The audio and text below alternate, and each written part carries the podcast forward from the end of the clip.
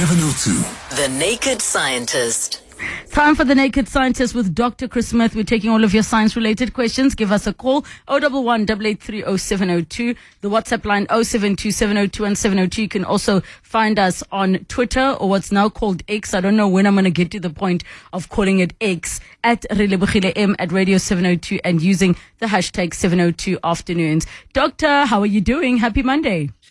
Uh, happy Monday to you as well. I'm doing very well. Uh, you can get in touch with us on X at nakedscientist.com. Doesn't it really sound weird? Saying it. It's so weird, isn't it? But you know, it's it's a marketing piece of genius in some respects. It's a bit like saying the artist formerly known as Prince.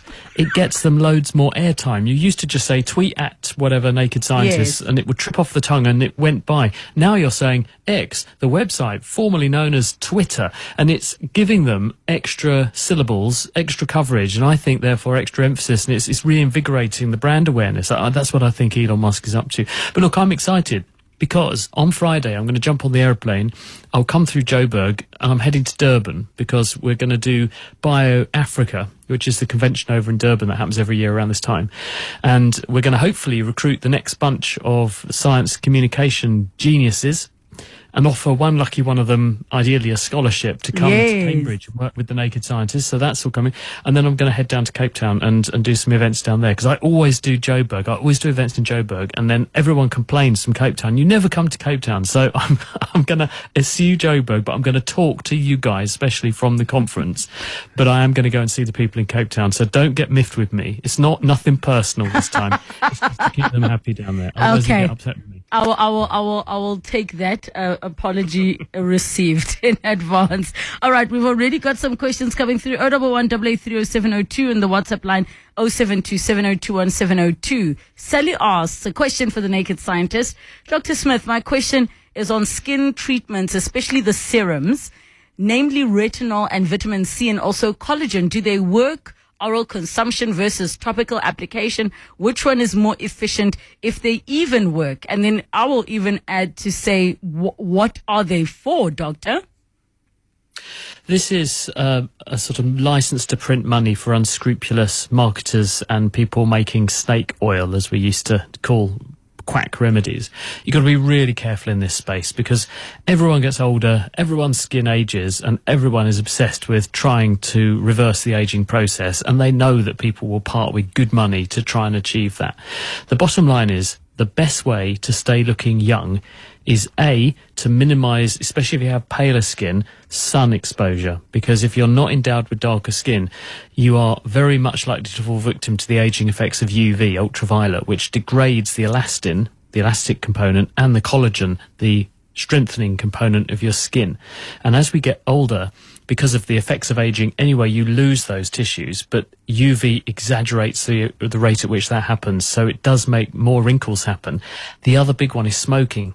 If you smoke, it also contributes to accelerated loss of the connective tissue and elastic tissue in your skin, making it look wrinklier.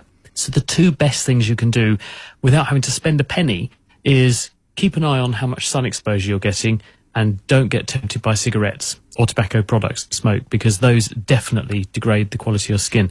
In terms of what you can do to rejuvenate your skin, making sure that you keep it well moisturized because that helps to keep moisture in the skin and moisture takes up space and that th- that keeps things plump and therefore it keeps them soft and looking smooth rather so moisturizing is good. There are some of these sera on the market that do work because they contain various traces of, of some of the hormones that do work and do encourage the cells that produce the connective tissue in the skin to increase their activity. So you can look for some that are supported by clinical evidence. Some of them do exist, but do ask to see the evidence or do review for yourself. Is there a clinical trial that's been done objectively and in a cleverly constructed way to make it uh, reliable? And they, they ought to be able to provide that if such data exists. But a lot of these things are just quack remedies that are there to make you feel better. And if you've spent good money on something, there's this hefty placebo effect that goes with where you think, well, I, I want to, I really want to believe in my heart of hearts this is making a difference. So you tend to see a difference in the same way as a sugar pill will make your headache better because you believe that you want it to. So be very, very cautious in this space. It's, it's ripe, ripe for rip-offs. So, in essence, Doctor, you are saying that you could just use the power of the mind to improve. you you can you're as old as you feel. That's definitely Yes. true. And if you ask people who've done psychological studies on this, people often regard themselves as younger than they really are. Yes. And if you have a positive good mood outlook on life, you tend to feel younger. Staying active, if you if you want to have a, a positive mindset, but in terms of physical things you can put on your skin, some of these vitamin A components and some of these these things that do have a hormonal effect, they can have a rejuvenating effect. But there are f- uh, very few of them on the market.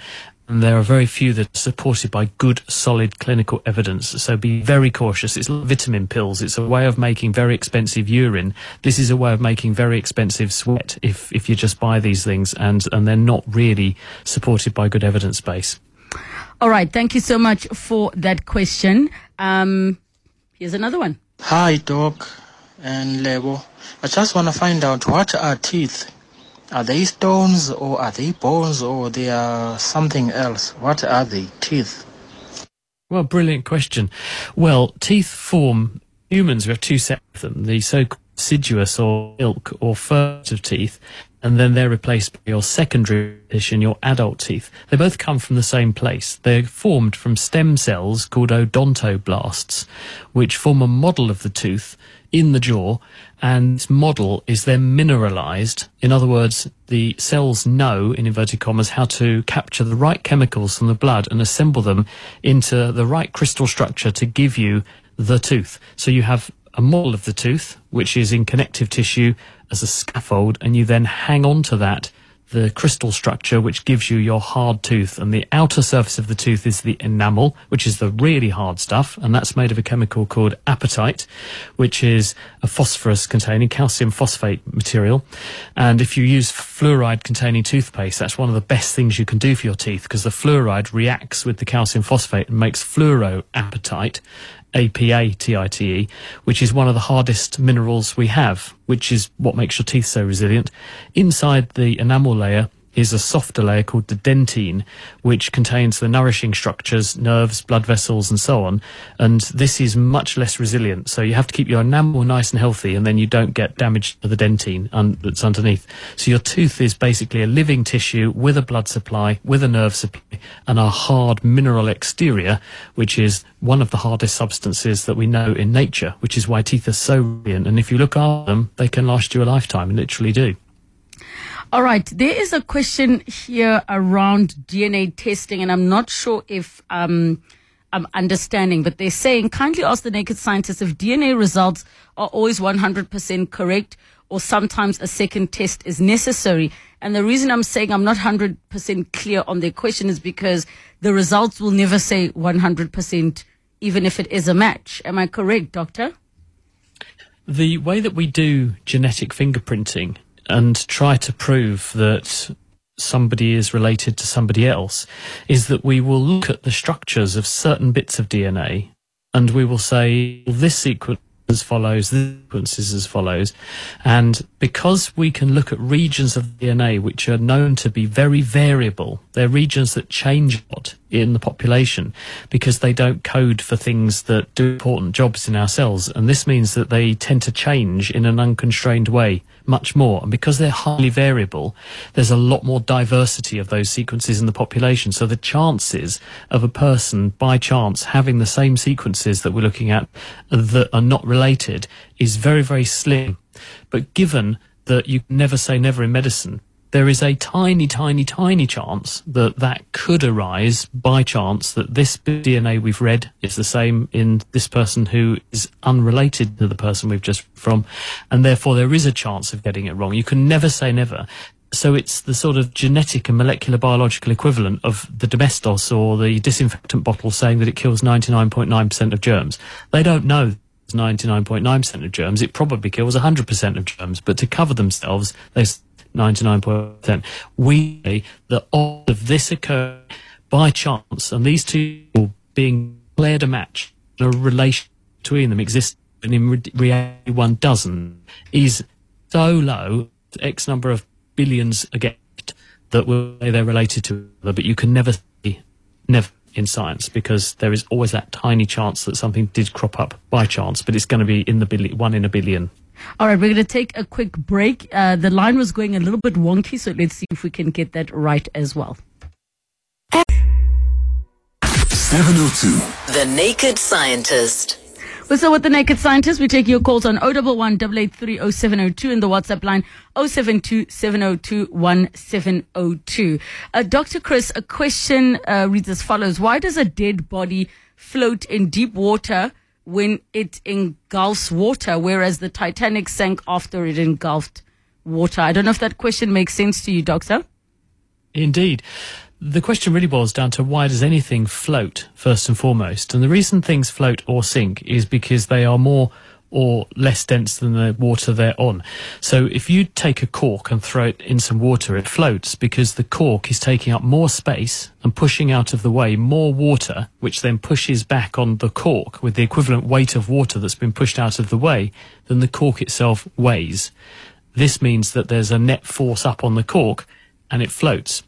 If something takes up less space than the amount of water it's pushing out of the way, then it's going to sink. And the Titanic was very, very dense. It had lots of steel on it. And once it got water inside it, there was no longer air in there. There was water taking up and adding mass to the Titanic. So it wasn't pushing out of the way very much water, certainly not much more water than it weighed itself. So it sank. Now, a human body being made of 60, 70% water just about wants to float. If you look at the density of a human, it's just a bit, bit less than water, a bit more than water. It's hovering around about water. So we naturally almost float. Some people are a bit more likely to float based on body shape. But when we die, we definitely tend to float. And the reason for this is that as you decompose internally. And remember, your body is stuffed full of microorganisms. There's probably uh, 50 to 100 trillion microbes that live inside us. It's most of them in our guts. And when we die, the immune system fails to control those anymore because the immune system stops working when the power goes off, effectively. And those microbes then start to eat you from the inside out and they produce lots of gaseous waste products and that gas blows you up like a balloon and you therefore take up even more space. So you're going to push out of the way even more water than you did before. Therefore, you're moving a bigger mass of water out of the way than your body, now inflated, takes up, which means your density is much lower and the water's pushing you upwards. So dead bodies do tend to float for a while and then once they pop and they start to fall apart, the density drops again, and that's when they sink and, and they're washed away. And then currents may carry various body parts all over the place, animals dismember us, and, and so on. So there is a natural tendency of us to float almost when we're not decomposing, but as we begin to decompose, the gaseous products made by the decomposition process reduce the density of our tissues and make us even more likely to float on water at least. All right, we've got a question from Mabuke in Pretoria. Hi, Mabuke. Hi, Kilewogile. Uh, I was really sorry. Yes, go uh, ahead. I'd like, the, I'd like to ask a scientist.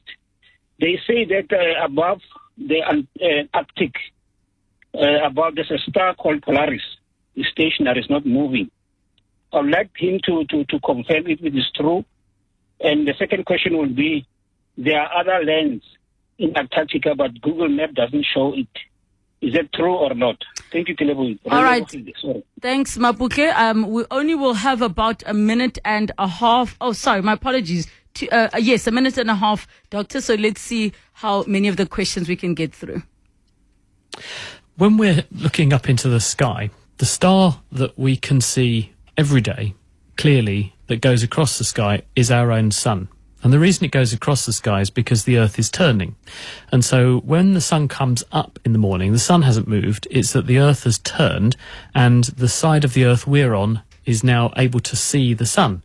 And as we turn, it's a bit like if you imagine uh, a spotlight pointing at you on a stage and you walk across the stage, you see the light appear to move across. It's you turning and therefore your view of that star changing.